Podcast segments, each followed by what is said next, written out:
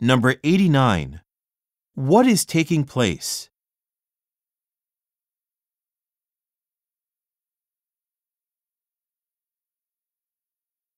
Number 90. Why does the Wabash Herald want to change its business model?